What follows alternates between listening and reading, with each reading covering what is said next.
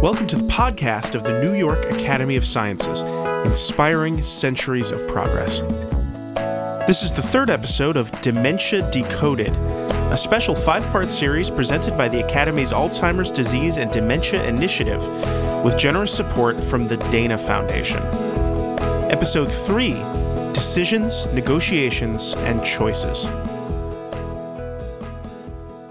We spent a lot of time in the last episode looking at the fundamental physiology of Alzheimer's disease, about which there's quite a lot we know and quite a lot we don't know. It's a fascinating scientific question and one we could have explored for many more hours without reaching the end of it. But it's time to take a different tack. A move towards some very practical questions facing millions of people who are struggling with this disease right now. And we'll start at the very beginning. Let's say you're noticing some changes in a loved one, one of your parents, say. They've begun forgetting things a lot more often, where they put things, what they were looking for when they walked into the living room it takes an extra beat, maybe, to think of the names of the neighbors across the street. And you're beginning to worry. What do you do? Well, the first thing to remember is that not all forgetfulness is dementia. People with perfectly healthy brains forget things all the time. Here's Ruth Drew, a licensed practicing counselor who serves as National Director of Family and Information Services for the Alzheimer's Association followed by Dr. Richard Mayeux, Director of the Center for Alzheimer's Research at Columbia University. There are things that fall within the normal ranges. Any one of us can misplace our keys. Any one of us can forget where we put something or forget somebody's name just long enough to embarrass ourselves and then we remember it. Those are things that can happen to any one of us and that happen more frequently the older we get typically. Everybody is forgetful and people forget where they put their glasses. They forget that they were supposed to pick up milk and bread on the way home from work, or they can't remember where they put their keys down or where they parked their car.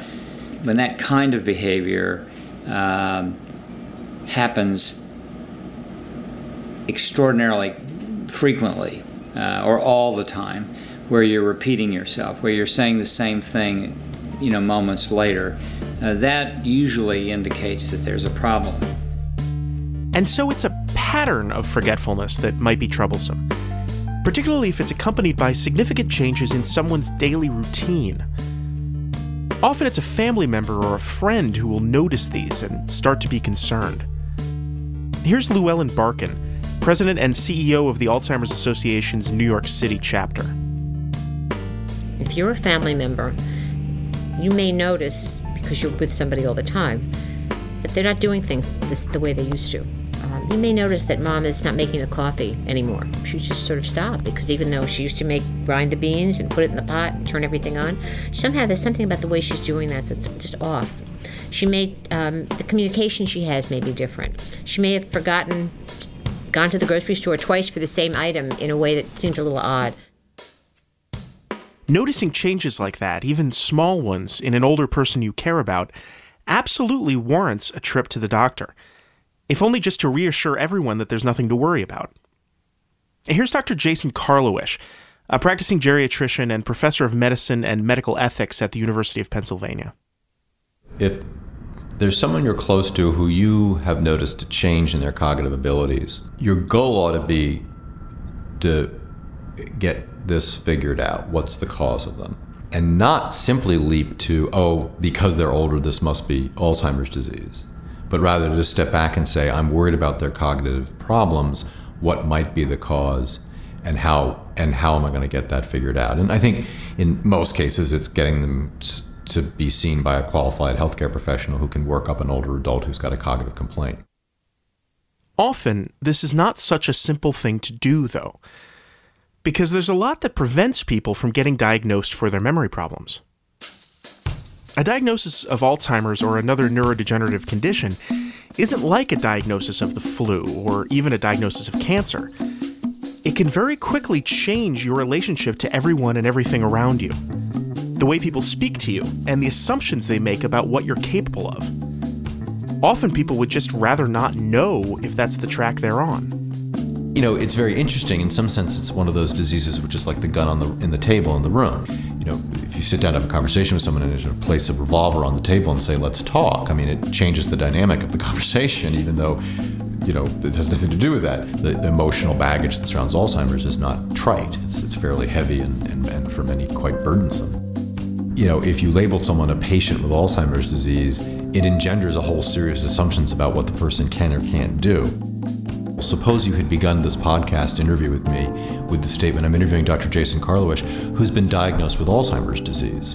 And then we proceeded to have the same conversation we're having.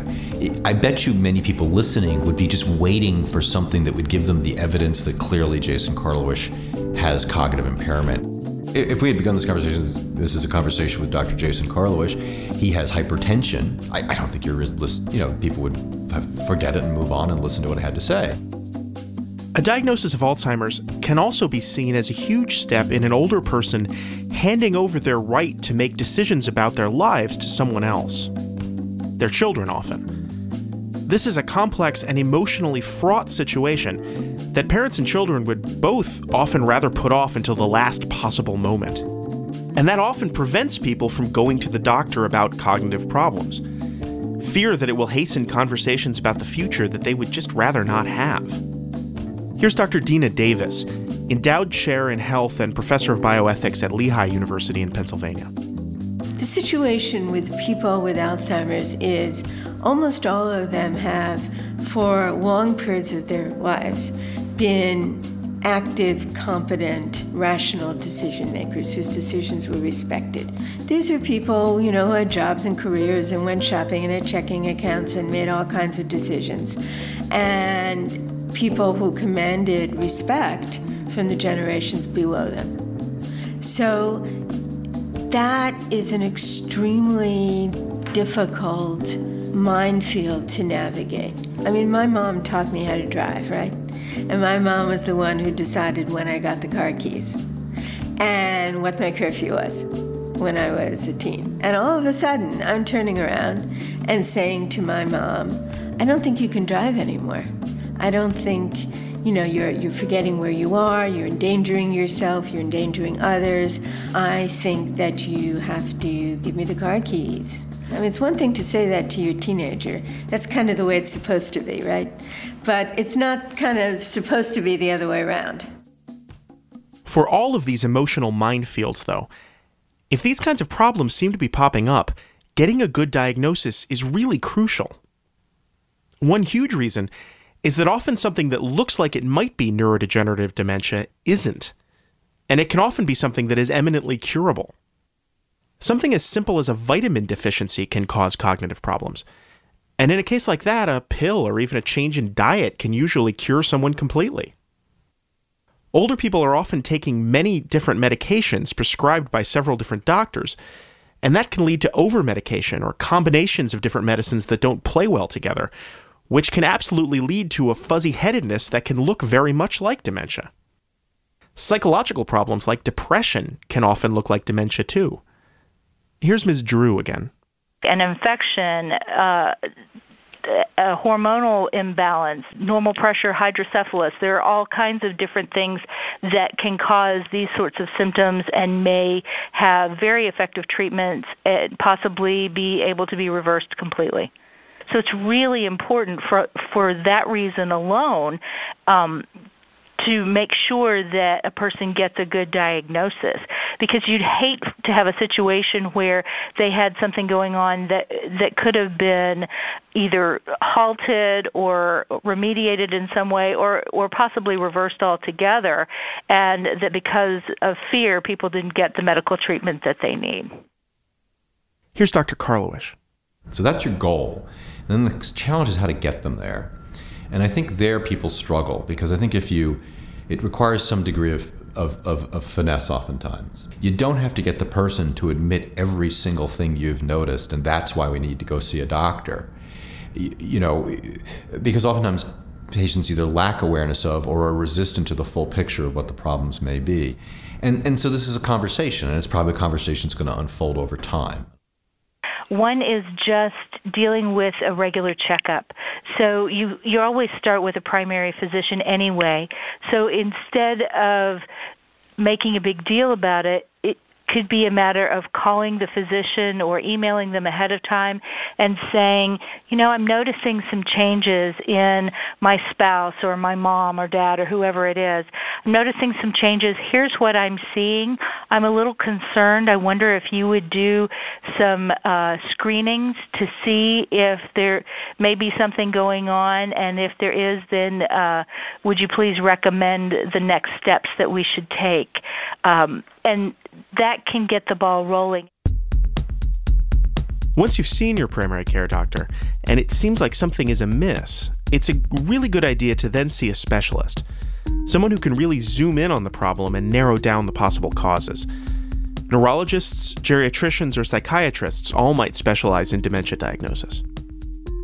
My, my advice would be um, if so, I find the neurologist and I call the office and I would just ask candidly, you know, um, how skilled is Dr. Smith, or how often does Dr. Smith see and take care of and work up older adults with memory complaints?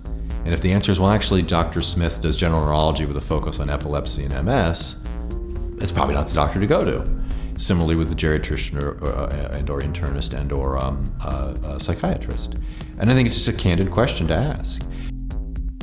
And one of the great successes in our understanding of neurodegenerative dementia is that doctors have gotten really good at diagnosing it.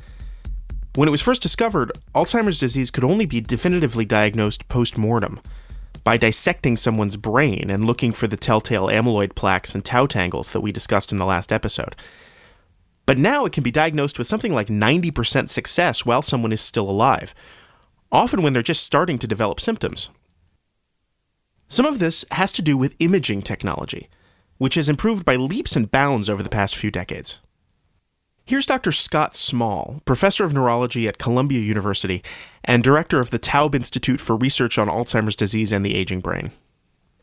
So, imaging is essentially cameras that take snapshots of the brain. And imaging comes in many flavors. There are many things we can visualize now in the brain. Um, there are three fundamental distinctions. One is imaging tool, our imaging tools that look at the structure of the brain. So if you have a stroke or a bleed, I can see that with structural MRI. The other is what's sometimes called histological imaging, which is at some level the coolest and most novel and innovative imaging tools that have come um, that have been optimized recently. We can we talked about amyloid plaques and neurofibrillary tangles. These are abnormal clumping of proteins that Alzheimer's saw under the microscope in dead brains that have been sliced. These new imaging tools that fall under the division of histological imaging could actually visualize these amyloid plaques and neurofibrillary tangles in living subjects. It's quite remarkable. Here's Dr. Risa Sperling, director of the Center for Alzheimer's Disease Research and Treatment at Massachusetts General Hospital and professor of neurology at Harvard. About 10 years ago, a PET scan, and PET here stands for positron emission tomography, that could see evidence of amyloid plaque buildup in the brain during life was invented. And this was actually invented by Bill Klunk and Chet Mathis at University of Pittsburgh. And what they did, which was very creative, was they took the same dyes that are used to identify amyloid plaques after death at autopsy, and they made what we call a PET tracer, something that you can give in the blood that would get into the brain and bind to the plaques during life. And this allowed us to now see evidence of amyloid plaque buildup in the brain. Initially, this was really a research tool. Um, the compound that was developed by um, Pittsburgh was used in research for about the last um, eight or nine years.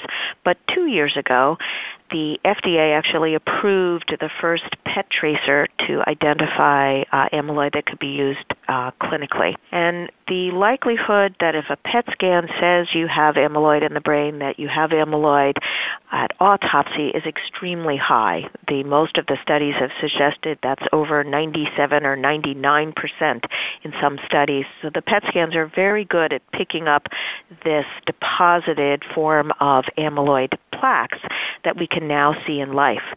Here's Dr. Small again. And then the third imaging category is functional imaging. And function is sort of fuzzy to define, but very, very generally, it means that it looks at metabolism. Areas of the brain that function more require more blood, oxygen, uh, energy, and so you have more metabolism. And there are many, many ways of measuring metabolism. And those three imaging tools could be nicely organized according to what are what is sometimes thought as the three pathophysiological stages of Alzheimer's disease. Ultimately, Alzheimer's causes rampant cell death. When you're when you have an area of the brain that has a lot of neuronal loss, you have shrinkage of that brain. Structural imaging can capture that. An earlier stage is sometimes called the histological stage. You have plaques and tangles. You might not have cell death. That could be captured with histological imaging. Some would maintain, although you know these divisions are not as uh, crisp as I'm describing them, it's just sort of a, a, a model. Some would maintain that the earliest pathophysiological state of Alzheimer's is a metabolic problem there's no cell death. The plaques and tangles are just forming. They're not quite there yet. But the neuron is starting to malfunction. Not dead, malfunction. That, in theory at least, could be captured by functional imaging. For all these high tech tools, though, often the most powerful thing a doctor can do is sit down with the person they're trying to diagnose and talk to them. Asking good questions about how and when and why they first noticed what about their particular memory issues can often be enough to point a doctor who specializes in dementia to a pretty darn accurate diagnosis. Here's Dr. Richard Isaacson, director of the Alzheimer's Disease Prevention Clinic at Weill Cornell Medical Center here in New York. I can definitely say that you know, in neurology, a diagnosis should be made based on the history at least 80 to 90 percent of the time. And it's no different um, whether you're trying to a, uh, diagnose a patient with memory loss or dementia, or whether uh, you're thinking your patient may have a stroke or uh, or migraine or, or whatever else. Uh, the history is absolutely essential. A detailed history where you ask the right questions and the patients give you the answers uh, that they are aware of, and then you use the family uh, as, as corroborative history. Um, I mean, at least 80 to 90% of the time, uh, a good neurologist in a setting where they have complete information should be able to make an accurate diagnosis. And here's Dr. Karlawish. And that'll get you pretty far along um, in terms of deciding, gee, this turns out to be, hmm, I don't think it's Alzheimer's. Actually, I think it is depression with anxiety, and you know, I don't think adequately diagnosed and treated sleep apnea together with a couple prescription medicines that are probably under uh, mistakenly dosed. So we got a lot of things to clear up here. You know, that's history's going to get you there. In addition to taking detailed histories, doctors can also administer a series of neuropsychological tests, basically puzzles and questionnaires that are designed to pinpoint cognitive problems. These can often yield remarkably specific results partially because we've also gained a lot of knowledge recently about what different parts of the brain do in regards to learning and memory. And so finding a particular kind of memory difficulty can point to a disorder of a particular part of the brain, which can in turn indicate a particular disease. Here's Dr. Small. The memory classification system, we have tests that we can administer in our offices, and then more formally, we have neuropsychological tests, which are essentially more precise and challenging cognitive tests that allow us to localize the problem. So if someone thinks, What's that word I'm thinking of? That's a retrieval problem, right? Because you've learned the word many years ago. You don't need the hippocampus to learn the word, you've learned it already. It's a retrieval problem. If you're saying, um, who was that person I met last week? What was his name? That's probably a hippocampus problem. Once you know where, your list has shrunk. So if it's hippocampus, we know it could be one thing and not the other, or two or three things and not five other things. So let's say that you've convinced your mother, your father, your husband, your friend to recognize that they're not remembering things as well as they used to. You've gotten them to a qualified doctor who's performed a battery of tests and come back with a diagnosis. And yes, in fact, what we're dealing with is early stage Alzheimer's disease. What now? It's very well reported that there's no cure for Alzheimer's disease, and no current therapy that directly affects the cause of it. As we heard in the last episode, that's largely because science isn't convinced they even know the cause of it. But it's important to realize that it doesn't mean that there's nothing that can be done. There are a spectrum of symptomatic and lifestyle treatments that can often delay the most dire consequences of the disease, especially if they're begun early. Here's Dr. Isaacson again. I think too many doctors and I think too many um, family members get really discouraged. Um, they um, kind of lose hope before they've even tried anything at all. And I think a lot of people out there are jaded. All things considered, um, there are not perfect treatments for any cognitive impairment. That being said, there are absolutely things that we can do, multiple things, um, both pharmacologic, you know, drugs, vitamins, uh, a few supplements, medical food, as well as um, uh, non-pharmacologic or you know lifestyle approaches. Among these available tools are several FDA-approved medications for the treatment of Alzheimer's disease. Here's Dr. Tetsuyuki Maruyama from the drug company Takeda. This doesn't often get mentioned, but it is quite significant. There are symptomatic treatments for Alzheimer's disease available now. Uh, the anticholinergics, uh, and then uh, uh, memantine, which is a, a, a, modifier of a different uh, neurotransmitter receptor. Um, and, and they do provide benefit for people with milder Alzheimer's disease for uh, maybe the first year or two in which that that dementia has been died, the early stages of dementia have been diagnosed. So we know that it is possible to restore some degree of cognitive function. Three of the four drugs that are currently approved for the treatment of Alzheimer's are called cholinesterase inhibitors, and they work by helping the brain produce more of a chemical called acetylcholine. They were first developed in the 1980s and it gave a huge boost of enthusiasm for the Alzheimer's research community, which previously hadn't had any success in coming up with a useful drug. To talk a bit about how they work, here's Dr. Peter Davies, Scientific Director of the Center for Research on Alzheimer's Disease at North Shore Long Island Jewish Hospital's Feinstein Institute. He was one of the scientists who originally developed these drugs for use with dementia patients. The brain functions largely by communication between cells by neurotransmitters. Um, these are chemicals that are released by one cell and the message is picked up by the neighboring cell. And acetylcholine is one of the chemicals that's used um, for this communication. And a deficiency of acetylcholine is expected to produce things like memory impairment, confusion.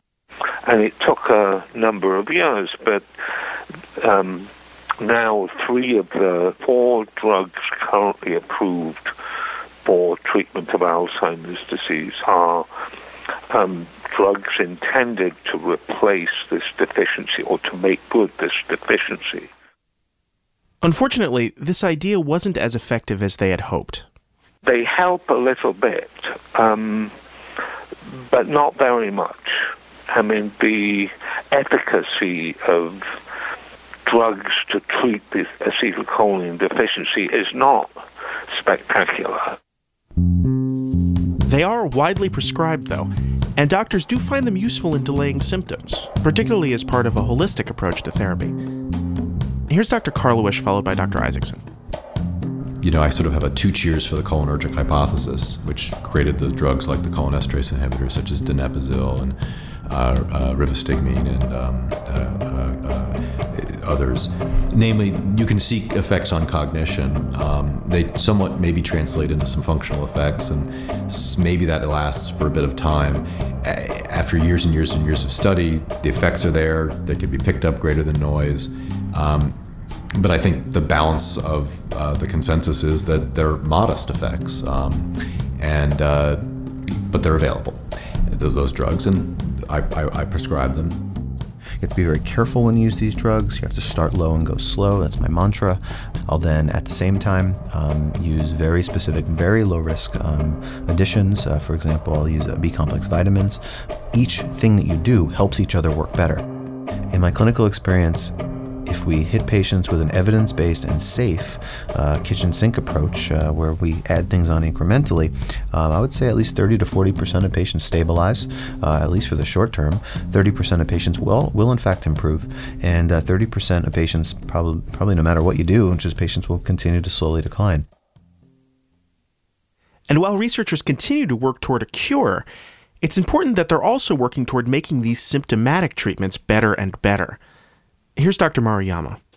There is no effective treatment that modifies the course of the disease. That's certainly true. So people who are taking the symptomatic, the, the, the currently available treatments still inevitably decline at some point um, uh, to, to, um, to more serious dementia. But having said that, there is still a need for um, better symptomatic treatments um, it may well be that while we're all very focused on saying how can we stop dementia in its tracks, we may also be able to say, well, how can we give better treatment to people who have Alzheimer's now to improve their function so that even if uh, function declines, they're still declining from a higher level. Um, it's been a very difficult challenge to identify uh, treatments that may improve the symptoms of Alzheimer's disease. Um, and, and I think we should continue or even renew our efforts to do that. Yes, if we develop a disease modifying treatment that means nobody gets Alzheimer's anymore, they won't need these symptomatic treatments. That will be a wonderful day, and I'll be very happy to retire any symptomatic treatments when that day comes. But for now, there are a lot of people suffering with dementia, and, and they could use help today. And interestingly, if we can continue to improve this multimodal approach so that it works for more people with the disease and pushes their symptoms back further and further, that actually might be the real breakthrough the world needs. There's an excellent recent example of this kind of approach doing tremendous good for people suffering from a different disease AIDS. There's still no cure for AIDS. People who have the virus will have it for the rest of their lives. But finding and tweaking a cocktail of symptomatic drugs has completely changed the prognosis for someone who contracts it. It used to be a death sentence, and now it's basically a manageable chronic condition that someone can live a happy, productive life with, dying at around the same age as people who don't have it. And so, if we can improve symptomatic treatments for Alzheimer's so that someone might technically have the disease, but not develop dementia until their late 90s or older, so that most people live out their entire lives without impairment, Practically speaking, that would be as good as a cure.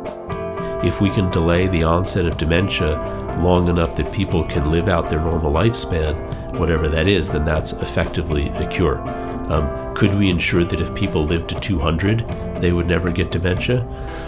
Um, I, I don't know. It's up to somebody else to figure out how to get people to live to 200. It's also really important for people who are living with Alzheimer's or caring for someone who is to educate themselves, learn as much as they can about the disease and what their options are. There's actually scientific evidence now that being informed has tangible therapeutic benefit. Here's Dr. Karlawish. Randomized controlled trials, many of them paid for by federal grants from the NIH, that have shown that if you can educate a family about what is the patient's current problem and educate the patient as well, uh, and based on their problems, uh, train them in how to deal with those functional problems, and help them anticipate and plan for the future, that those patients do better. Um, they're less likely to experience behavior problems, uh, which is particularly important because uh, the worse behavior problems a patient has, the more likely we see them declining and more likely to ultimately be placed in a nursing home, for example. And so those kind of interventions can have real long-term benefits, not just for the patient and the family, but for society in terms of the use of uh, long-term care services. So, I mean, that requires um, getting access to education and training. And there are a lot of resources out there for people who are dealing with dementia to get that kind of education. To begin with, the Alzheimer's Association has branches in dozens of cities around the country that offer training, support groups, and referrals to doctors and other resources. And their national toll free helpline, 800 272 3900, is staffed with experts 24 hours a day.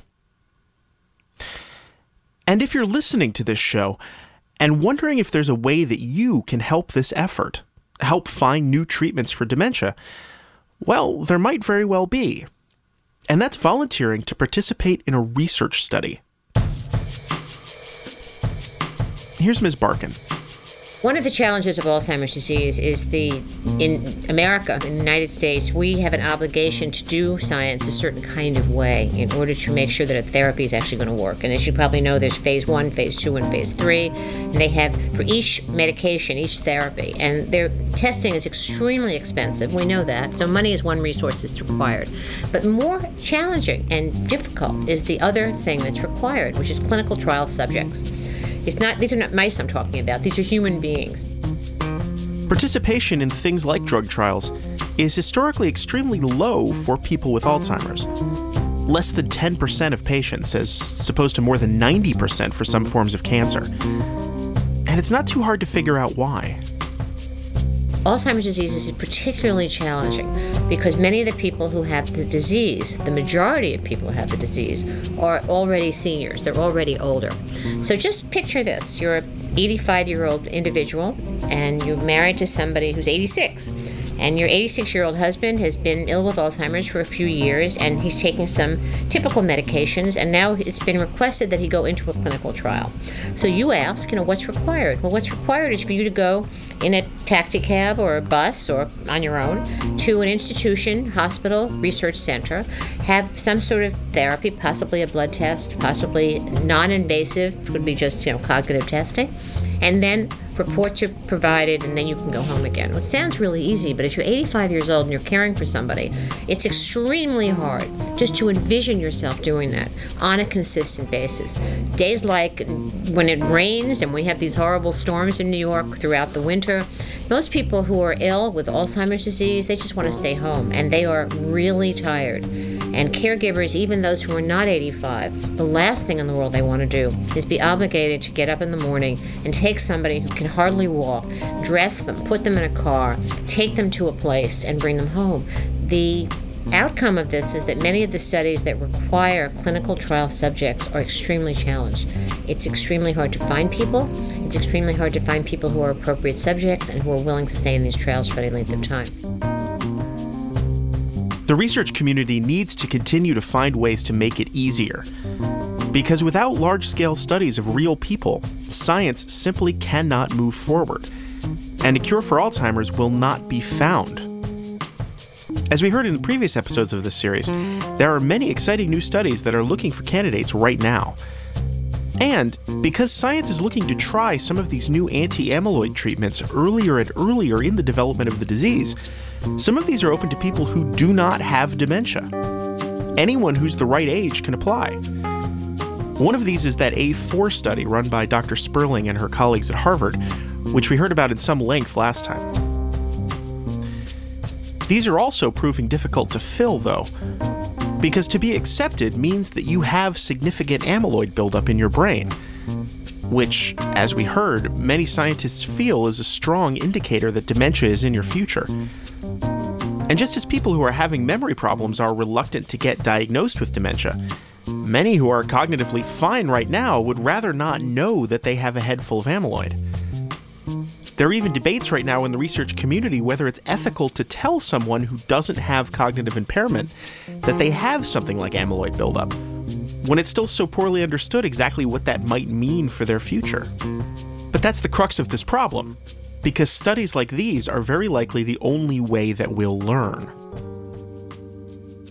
If you or someone you know would like to see if you're eligible to participate in a dementia research study, there are several online databases where you can check. Three of the biggest can be found at alz.org slash trialmatch, brainhealthregistry.org, and endalznow, E-N-D-A-L-Z-N-O-W dot org.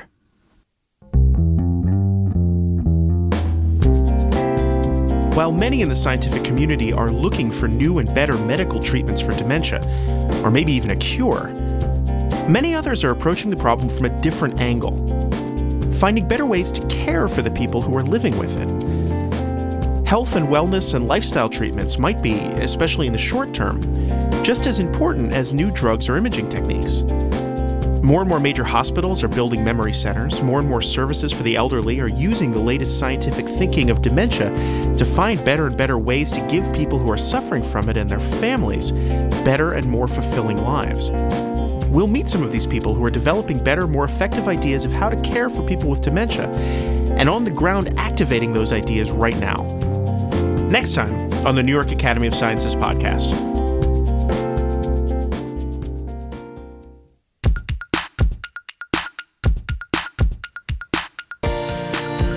Thanks for listening to the New York Academy of Sciences podcast. This episode is presented by the Academy's Alzheimer's Disease and Dementia Initiative and made possible by the generous support of the Dana Foundation.